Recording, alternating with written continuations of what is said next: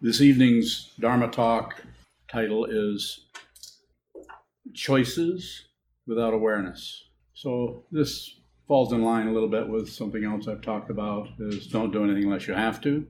Because if you're doing something you don't have to do, there's a good chance your the motivation behind that is some kind of fear or some kind of hope, but definitely some kind of ignorance, impulsiveness. And so the idea is uh, is to wait. And of course, the other idea is to train your mind. Sit down in front of a wall or, or in front of carpeting or just someplace. Just find a place to sit down and hold still. It's nice to sit in a symmetrical situation since the body follows mind, mind follows body. And find the mind, you find the body, train the mind by attending to embodiment, body awareness, the six sense fields and their objects, including the mind. Just observe. So sit down, hold still, and you will see through the contrast by holding very still, you'll see those very subtle movements in the mind that quite often, maybe not always, have come out of some kind of fearfulness of something or apprehension about an apparent future uh, and uh, an imagined past. And so the basic recommendation is, of course, train your mind. Whether you become a Buddhist or not, that's totally personal and it's your business. But if you're sitting in this room, you're giving me permission, as you've heard me say before, to make some suggestions. Don't don't continue to live your life without spending some time sitting down, holding still, and watching the way the mind makes decisions. Quite often, the decisions are based on partial evidence. It's not that some of it isn't true. Of course, this is happening, that's happening, but we tend to jump in there because of our concern about, well, I need to do this right away because it'll get out of control. And sometimes even our friends, neighbors, sometimes our parents will say, You got to have a plan. No, you don't. I'm older than everybody in here. Do as I say. of course, don't do as I say, but at least at least consider that you could actually, when you jump into planning anything, and I'm not against plans, but I like the plan to come out of the awareness rather than out of the thought process, which is always calculating, figuring, looking for advantage. And I'm not saying there isn't some advantage, but but when we do that, we're ignoring a whole lot of other factors that are just in their in, infancy and are starting to grow up because we, we want to make a choice, but we've totally shut out or ignored some other aspect of this dynamic we call our human life. This is sometimes called patience. Sit down, hold still, watch the mind, watch the mind, watch, observe, observe, observe, insofar as you can draw back any kind of blaming or judgment. Blaming yourself, blaming others is just a waste of energy. It's also painful. Painful for you, painful for others. Always looking for blame. Looking for blame is uh, based on the assumption, and what is an assumption? Something you think is true with, with, with no investigation at all. On the assumption that there is a separate being who can somehow navigate through this crazy world of ours and get ahead, not fall behind, win, be at the top of your game all the time. And so the idea with the title of uh, Choices Without Awareness, obviously there's always going to be some awareness there, but but in the in the, the person, the individual who is grasping at a self, me and my stuff, my successes, my failures, or, or grasping at some other person's successes, failures, contrast, who's ahead, who's behind, or as Abbott and Costello say, who's on first. That's even before my time, 100 years ago. So, um, what's being recommended is to is to sit, take a little bit of time, half an hour, an hour, or something each day, and sit down and just uh, by holding very still and watching what's moving in any of the sense fields, including the mind, just watch it. Don't latch onto it. Don't push it. Don't pull it. Don't do anything with it. That tends to open up that area, that invisible area we call awareness. So anything that it does later on, three days later, three years later, something that arises in the awareness, there's a whole lot of uh, space around it. The mind is no longer operating out of claustrophobia, but is operating out of what's the other word? Fearlessness, clarity. If you're really clear about this, you're fearless. Nothing can scare you. I'm not saying something can't startle you. Of course, it can startle you, but it's unlikely to scare you. If it's something is scaring you, keep looking at it. Look at what's just 8, 8, 10, 15 inches, 20 inches, 15 feet behind the fear. The fear is a masquerade.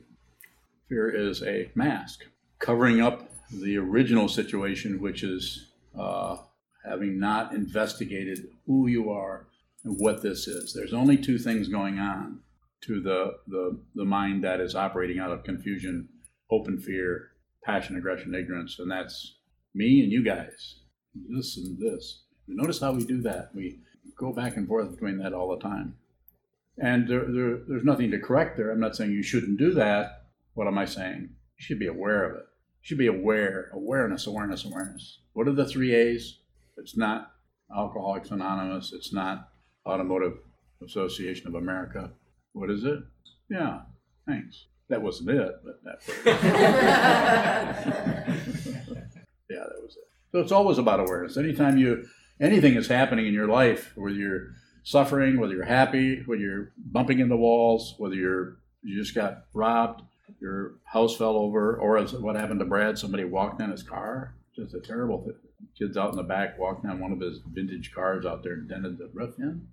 That's difficult once that happens. Something like that happens to you is immediately go into anger or into resentment or into something. But it might be a good idea to spend some time and use that as in our tradition, what we call that as a dharma gate. Anything that happens in your life that is uh, positive, negative, or neutral is a dharma gate. It's a way for you to see the way your mind personally acts with that particular thing. Nothing to believe, nothing to disbelieve, but there's an awful lot to be aware of. And when we say there's a lot to be aware of, interestingly, that the emphasis is not on what arises in the awareness, it's the awareness itself because eventually that's where the transition happens. Whether it happens in this lifetime, or it ha- whether it happens now, or whether it happens when you die. When you die, you're making that transition. In other words, no body left. So, what's happening then? You could say, well, nihilistically, well, nothing's happened. That's the end of everything. Okay, you could do that. I wouldn't argue with it. I rarely argue, except with you know, I argue. But I get a pass on that, don't I? So the the um, making a choice about something without a lot of awareness, a lot of uh, space around the considerations that are arising is uh, this is happening, that's happening, this isn't, this is happening here, but that's happening. So this is maybe means if I make a choice here, that won't open up over here. You know, I'm just kind of inventing a few things. So I say, don't do anything unless you have to. It's like if you're, uh, the extreme example would be you're in a burning house, you wake up and your house is burning, and you know where the door is at. That's kind of choiceless. You know where it's at. It isn't like there's a door there, a door there, 20 feet to that one, and 15 feet to that. You know, you immediately know which. You, it's just you don't think at all. It's totally about awareness. I mean, the awareness, the thinking process may be spinning in circles and maybe terrifying you. Uh, we all know the story or a story about someone who, when there's a really intense catastrophe happens, somebody just has, has, is absolutely clear about what to do. And this might even be a person who's normally confused and going around in circles, but then something comes up that's completely frightening. It just frightens them into the present moment. And they know exactly what to do. Choiceless. You know, the example I've used before, you're you're with a group of people and there's a little child here so big and there's cars out here going back and forth, there's parked cars, and the, the child starts to go between the parked cars and you are on that child. You don't call their mother you stop that person from walking in, up from that little person from running out in front of those cars. You don't think about it. You just do it. So sitting practice of meditation, what that does, and it's invisible, so you can't really, you don't get a credential. It isn't like you suddenly feel more aware. If you suddenly feel more aware, this is more about uh, ego. If you think you're getting somewhere, you're not. Uh, and what do I mean by that? I'm not saying you wouldn't make some progress. If you're you meditate a lot, you sit in front of a wall, and you sit and you sit, you're bound to to slow down. Some things are going to clear up and get and feel better, more relaxed, uh, more um, smoother, however you want to say it. And then other things are going to get worse or apparently worse. And the reason they do that is these are the things you've been shutting down on since you were born. So now that you're sitting here, suddenly uh, you've, you know, it's a very, uh, very interesting, uh, we call it a process that the, the, your Buddha nature, your wisdom mind, your, your fundamental um, unencumbered consciousness knows exactly what needs to happen next. And it's like uh, it's like now now that you've solved this, okay, now it's time for you to do the heavy lifting. Here it comes, and that's why it's so necessary to have a strong practice. Have a in our tradition, it's uh, I don't think it's you have to have it, but have a, a teaching person and have uh, companions on the path, companions who are also working with our mind in a similar way, stepping outside of the opinions of bias, the belief in this, disbelief in that. Belief and disbelief are very low level of functioning as a human being. If you believe something, this is what belief looks like. If you disbelieve something, this is what disbelief looks like. You've, you've all investigation, all all awareness comes to a halt based on, well, I don't believe that, or I really believe that. People will even reinforce each other in a conversation. Say, well, do you believe the? And the other person was, You can hear this in a conversation. Yeah, I, I kind of believe that, or I don't believe that, or just uh, kind of horsing around. You know, Starbucks. You ever go in Starbucks and just kind of sit there in the middle of the room like this? I just did that once and it.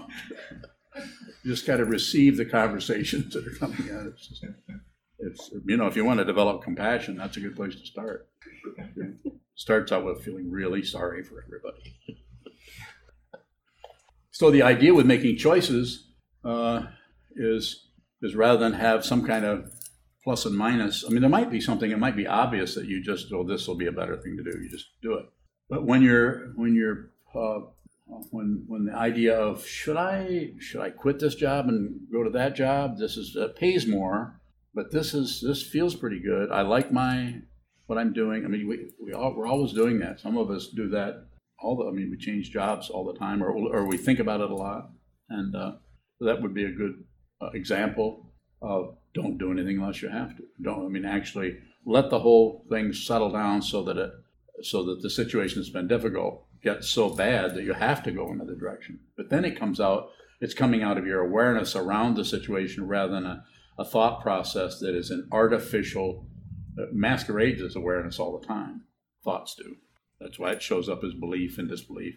Because the ego mind, the self centered mind, the narcissism, self centeredness wants a reference point and it will, it will grasp at ideas and opinions and beliefs. I just talked to uh, Jake. He had to go on a run. He's running, so he wasn't able to stay. But talking to him uh, about not, uh, I can't remember how I said it to him, but something like, you don't need a plan. you know, when somebody's 23, everybody's saying, you need to have a plan. You need to have, no, you don't. The thing, you, the way you know something is a plan is it won't work. When's the last time you planned something that actually worked, other than maybe fixing uh, Rice-A-Roni? And that's because you had directions on the back. Everybody eats health food, don't they? Rice-A-Roni. Uh, all I'm saying is, is that anything that we're doing, any trajectory we're taking, is so extremely complicated. notice how the last six months, six uh, uh, uh, six months or year of your life, or maybe in several years, this this is totally different than right now than you, you would have ever have thought. Just things just change. And so it may be better to just uh, hold your seat. It may be better to uh, sit down a lot and just watch what the mind is doing. Excuse me, so that uh, so that you don't get uh, um, tricked into taking directions that are unnecessary. Questions are good if you have them. Yes. Um, is the form different? Yes. How so? Uh, the plan is a, a, speculation based on partial evidence, and a form is something that uh, that's just a structure that you use to work within the structure, so that your uh, your awareness can go beyond the structure. But you have to first have the structure, or the awareness can't escape.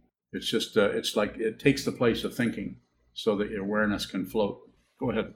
Is there a way, or would it make sense to create forms in our daily life instead of planning? Could, could just like we, this we've been doing this for years. This we did the Heart Sutra tonight. We do three more sutras in the mornings, and we do it. You could say we do it the same way every time, but it's never the same. There's no way you can ever repeat that. If you do it enough, you realize, especially being the the, the you know how you, never can do that. Your your voice will crack at some point. You mispronounce a word that you've been saying for perfectly for three months, and, and then it just drops off or maybe you don't make mistakes. and are, are, they, you know, not exactly mistakes. There are mistakes from the ego point of view, but from the point of view of awareness, it's just a form, the form uh, uh, changing back and forth. There's no one to blame for anything. Also, no one gets credit for anything. You can tell if you want to know where your ego's at and how strong it is. Uh, notice the next time someone compliments you for anything. If you puff up at all, that's ego at all. And I'm not I'm not saying that that's bad. You should get rid of it. I'm just saying it just shows you where it, where it is, and it's alive and well in your uh, consciousness. The same way as if you're criticized or someone judges you, even if whether correct or not, you immediately feel your self-centeredness. Questions about that would be good if you have, or about anything for that matter, other than the stock market. Yes. Um, Sanho from Oklahoma has a question. Is he in Oklahoma? I think so. What's he doing out there? I keep, keep His, forgetting where he goes. question is how do we make a choice that affects someone else? So quite often, that someone else is not uh, is not actually someone else. It's your idea of that someone. So you're making choices based based on your idea of someone else. If you're actually making uh, uh, coming to some kind of a idea about going this way or going that way, uh, you need to do it uh, first person. Uh, I'm not saying you shouldn't ask the person or interact with them, but it needs to be need to be very um, aware of anytime you look at somebody else, you're not really seeing them. See your idea of them. Don't you want to disagree with me or something? Oh, okay, good. All right. So what am I saying? I'm saying that that we get tangled up in our presumptions, our preconceptions about others.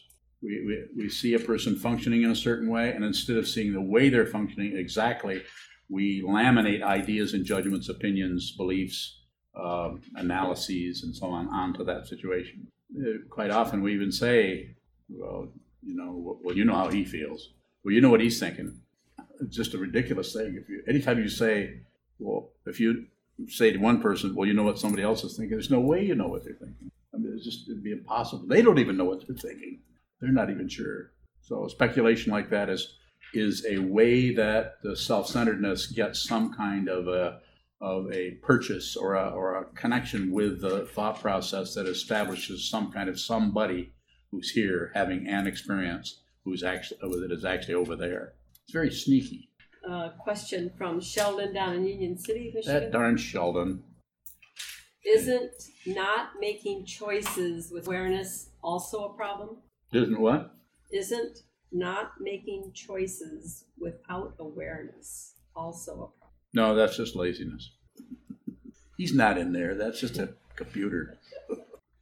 yes, it could be. I mean, anytime any anything is pushing this way or pushing that way, or we're strategizing, so it could be, shouldn't you? Someone judges us for a choice that we with our reaction to that. Yeah, it can be hard if that if you're really close to that person, you really you love that person, or you're you know you're you're just close, and someone is judging you or something. Uh, it's difficult. It can be it can be painful if somebody's uh, criticizing you over that. And the only thing I can say is, don't agree with them, don't disagree with them, and don't leave them or look away from them. Just stay with them. Nothing lasts. And that judgment, I don't care how much of a concrete block it feels like, will start to melt the less you do because they need your cooperation in order to hang on to that judgment. They don't have your cooperation that because uh, the nature of most uh, thinking process is involved in some kind of narcissism, albeit very subtle. Uh, you probably have all had some experience like this. If you just sit and look at somebody when they're judging you, and you say nothing, they want they want you to engage. They'll even accuse you. Well, aren't you going to say something? Do you agree with me? They'll try to fight with you, try to start a fight. They can't stand what? Space. Where does the space come from? Sitting practice of meditation is one way. You have you have a you don't you, you're always yourself, so you're not going to realize how how spacious you've become from sitting here for years and years. But other people notice it. They're around you and they notice that you don't do much. You don't defend yourself, and nor do you uh, agree with them nor do you leave or go somewhere else. You just stay there. And this doesn't mean you wouldn't be having some suffering coming up, but quite often that suffering is about a concern for how they're feeling, which you can feel. It's called compassion. More? What if we're able to receive, I guess, on the outside, but in, in our heads, we're agreeing with them or disagreeing with them? It doesn't matter what's happening in your head. None of your business. It's there and it's solid and you can feel it, but it's none of your business. It's like watching a movie. It's like watching a really intense drama about something that is frightening. But there isn't anyone to be frightened. If you think there's someone to be frightened, then we perpetuate that and we end up just unnecessarily suffering. There's going to be some suffering. It's the extra stuff that we call, uh, that the Buddha was actually talking about. That's the kind of suffering he's addressing, the extra stuff. If you're alive, you're a living being, you have nerve endings, you're going to suffer because it hurts. I mean, the same nerve ending that feels nice is also the same nerve ending that feels pain. It, not only in the, the five sense fields, but also in, uh, in, in, uh, in the uh, mind. Same thing. It's a, there's a kind of an invisible nerve endings there. Got it. Are you suggesting that we not allow the thought process to be the decision maker? That's a good question. No, what, what I'm saying is that we, we have so much awareness around that from the sitting practice of meditation that when the thought process comes up there, we're not ignoring all the other five sense fields. That we're that this if this is if this decision is going to be made, it's going to have to make it without ignoring the sense of touch, without ignoring ignoring the sense of seeing, the sense of smell, the sense of hearing, sense of taste. You have to be a whole person, always here, always present, always you know how your clothes feel you know about gravity. I'm not talking about a thought about it i'm just saying you're just present. So therefore the thought process process may come up but it's like um, it's not claustrophobic it's not based on fear that you need to do something. It's it's coming up but it's uh, there's a, so much space around it and so much clarity that you, you and with that you may actually find yourself doing what that thought process is is uh, spelling out. And you may also not. You may be watching it for a while because, as I said, as is said in the teachings, nothing lasts. So anything that looks like it's there, no matter how concrete it looks, if you do anything with it, it'll persist just by the nature of phenomena. But if you don't do anything with it, then it has its own natural birth and death, or coming and going. What more? Shoro. Do are apparent choices choiceless? So, uh, language is, is difficult to say. But if you it's like describing how something tastes. You know, it's uh, difficult. Um, so everything is choiceless because we're either making choices based on our conditioning, which conditions us to have opinions and do things based on hope and fear and on on our upbringing and what we're taught and what the what our culture is saying and we're functioning. We think we're independent, but actually we're functioning functioning uh, out of conditioning. Whereas uh, if we're if you go beyond that conditioning through the sitting practice of meditation, you begin to walk a spiritual path which transcends this world while you're in it. Then you're if there are choices, they're choiceless because they come out they come out of not excluding anyone or anything or any energy or any bird in the tree or any neighbor, any cloud. Everything is included included. So if there needs to be a choice, it will come. It won't feel like you're making a choice. You'll just do this, or you won't do it. But there won't be any second comment coming along saying you better do something. So it's choiceless in the sense that you're operating out of your wisdom mind, or you're operating out of your samsaric mind of hope and fear and confusion and uh, and impulsiveness. Both of them are choiceless. More. Can something transcend cause and effect yet still be what's called choiceless. Find out. I wouldn't take your wisdom away from you by trying to explain something to you and have you believe or buy into it.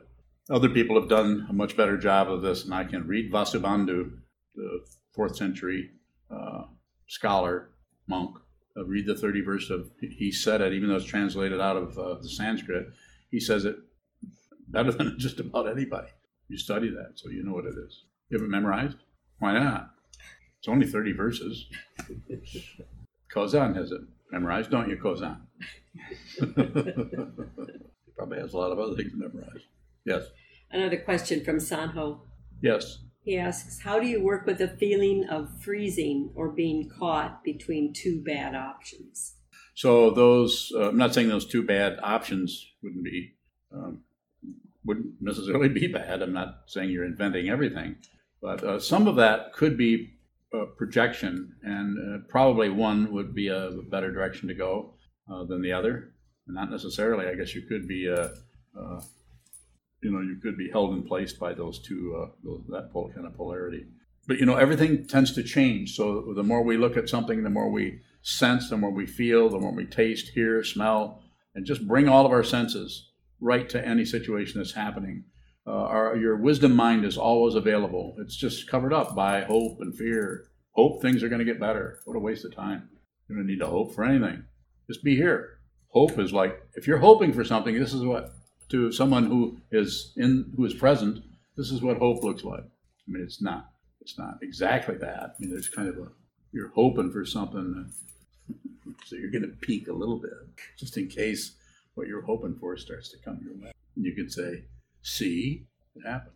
A lot of people use that word. Not not bad. I'm not saying it's evil or something, but it's just it, it adds to the confusion rather than uh, clarifies because it takes the place of the investigation that you should be should be doing. When I say should, I don't know what you should be doing.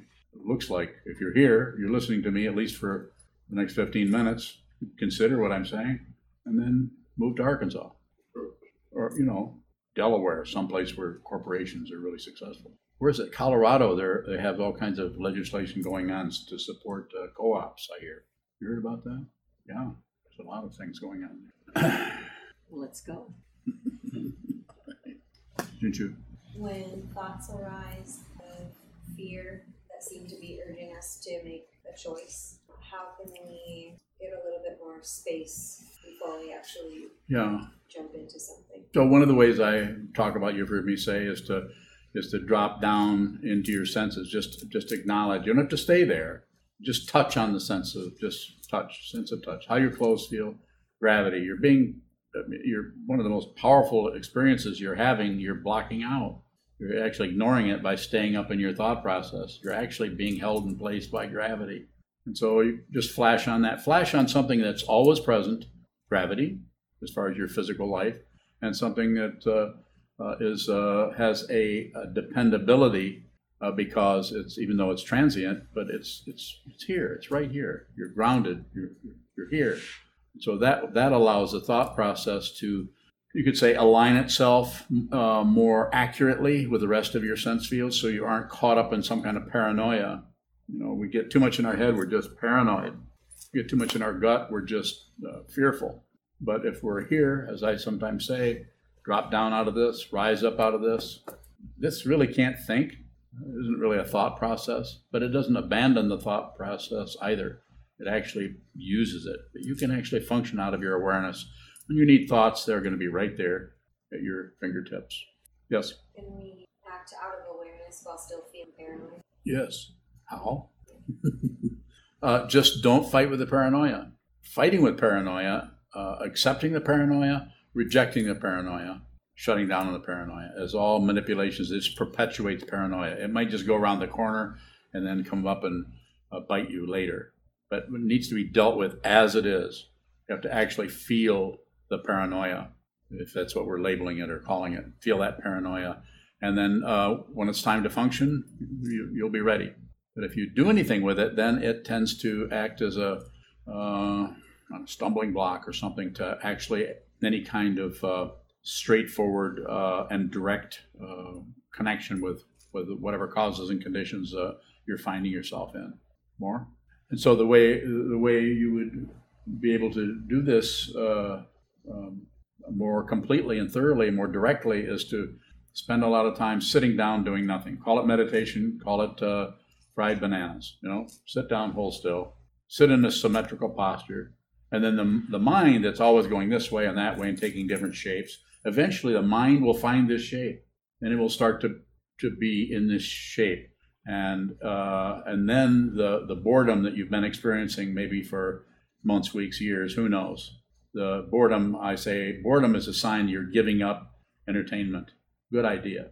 I'm not saying we shouldn't go to the movies or eat ice cream, but the actual compulsiveness or demand for something else is what makes it so difficult for us as self-centered beings. Uh, and so we sit down and we just look at the paranoia. We just look at the at the impulsiveness without engaging, without just keep it in neutral. Sit down, keep it in neutral, and don't and wait for the gong. Wait for your own gong if you have one. I think I have a gong. There's one. That's good enough. Accidental gongs are the best. No, they're not. They're not really the best. Wait a minute. I take that back. No, I don't. I don't take that back. Yes. How can we see something that's always present? How can we say something? See something. You can't see anything that's always present. You, can only you can only be present. You can't see presence. You can't even see it in someone else. You're always seeing your projection on some level. I'm not saying that I can't see that you're a very handsome man. Yeah. You're supposed to say, well, you're, you're not bad yourself.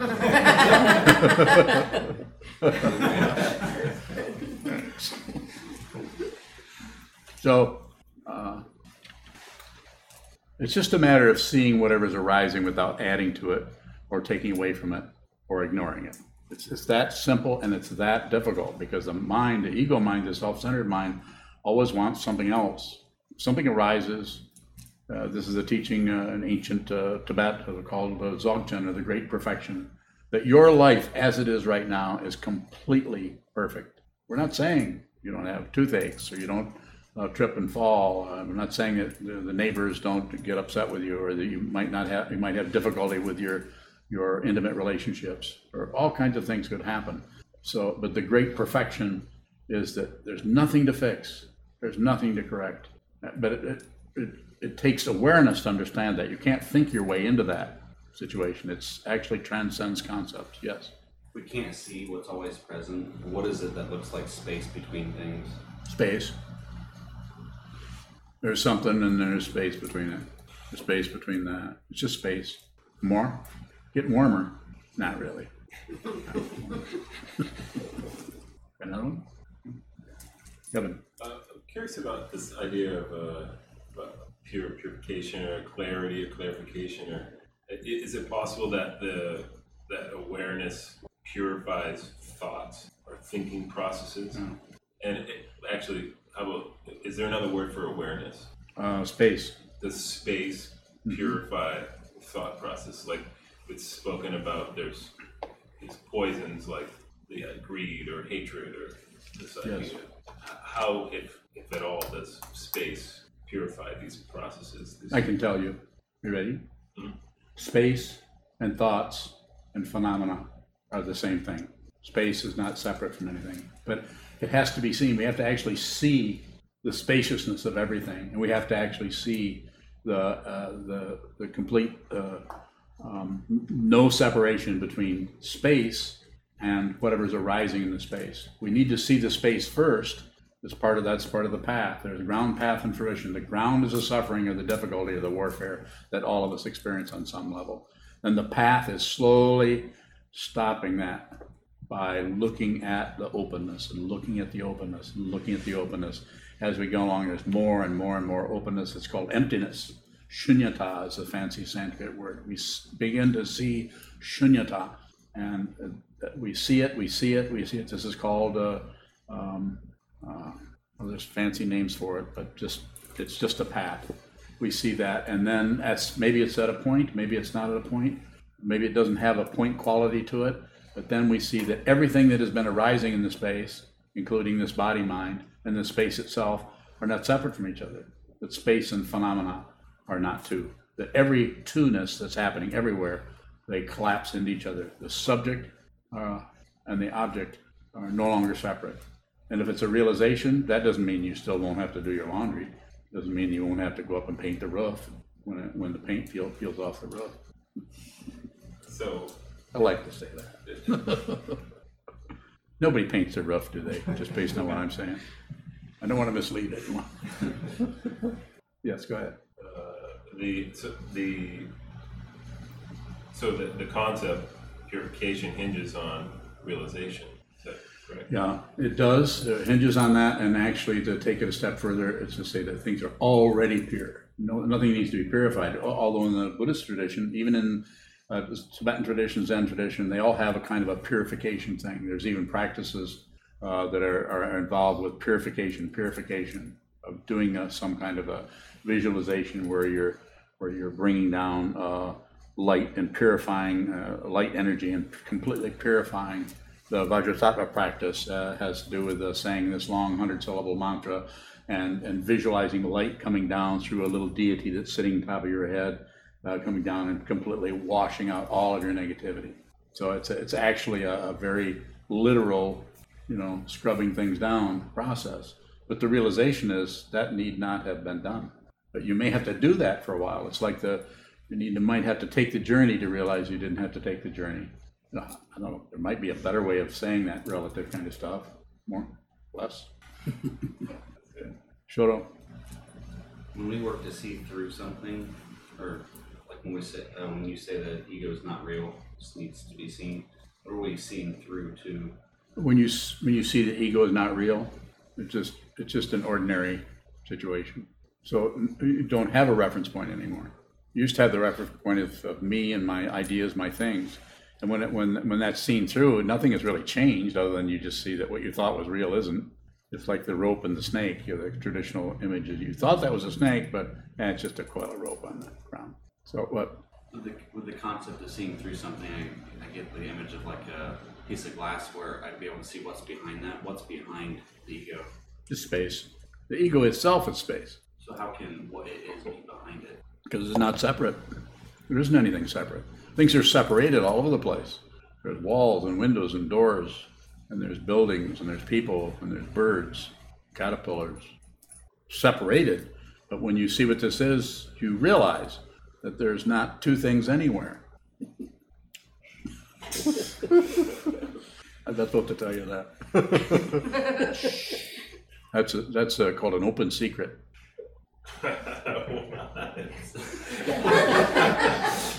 I never heard that before. Yeah, it's, uh, Did you make that up? no, Tibetans. Open secret. happens an open secret. The teachings are an open secret. It's obvious to someone who sees this, and to someone who doesn't see it, it's it looks like some kind of hidden thing.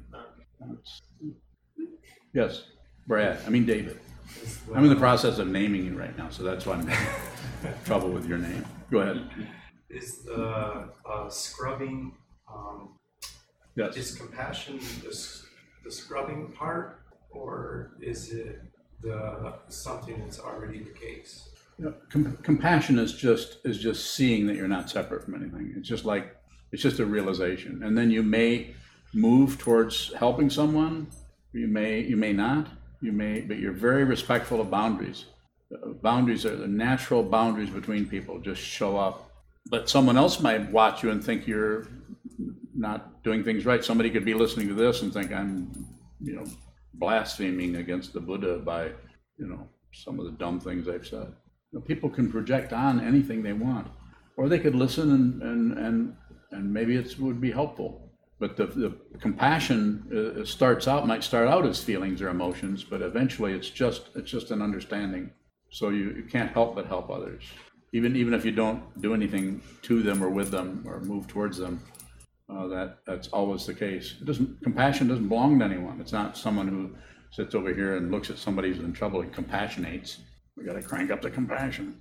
It's it, it, maybe on a on an emotional uh, situation, it could be you could resonate with someone's feelings, or uh, but it's not exactly sympathy. It isn't. It isn't. It's more like it's like you're feeling what they're feeling on some level, but not exactly.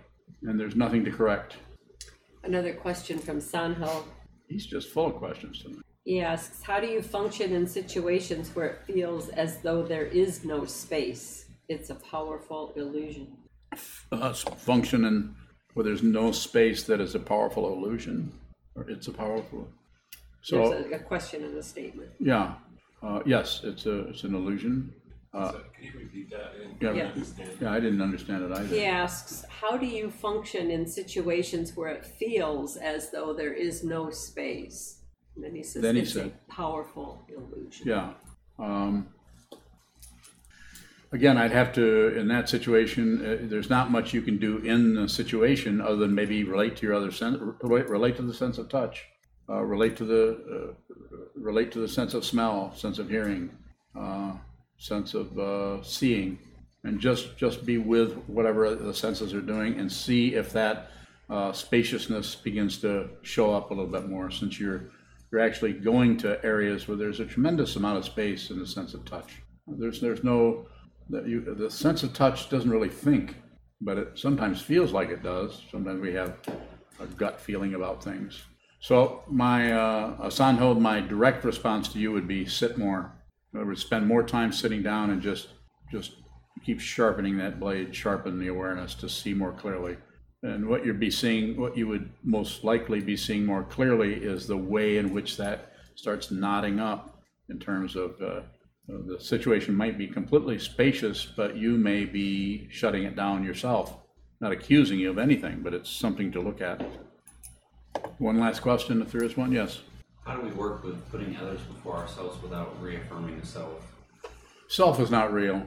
Uh, ego is not real. Uh, until you see that, you'll keep trying to get rid of it, or you'll keep trying to do something with it, or you'll keep you'll you try to not reaffirm it. Doesn't matter. Go ahead and reaffirm it. Just be aware that that's what you're doing, and that way you'll actually see that it's not real.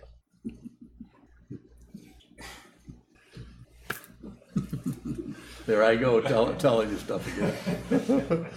Darn, that's more advanced teaching there is something to that. Just watch the way it's not about not reaffirming. Just watch the way your your mind just tries to fluff itself up and it's on some level. Just observe. Awareness, awareness, awareness. Always about awareness. Yes. Is helping others selfish? Which just is a flat situation, I would say. Not necessarily. But if you want to be seen as a person who helps others, uh, you notice some people who are spend a lot of time helping others, but they're very concerned about that you know that they're helping. And then sometimes they'll even kind of brag, well, I spend so much time helping others, I hardly have any time for myself. You know, just, I'm just so devoted to helping others. What, you don't think so?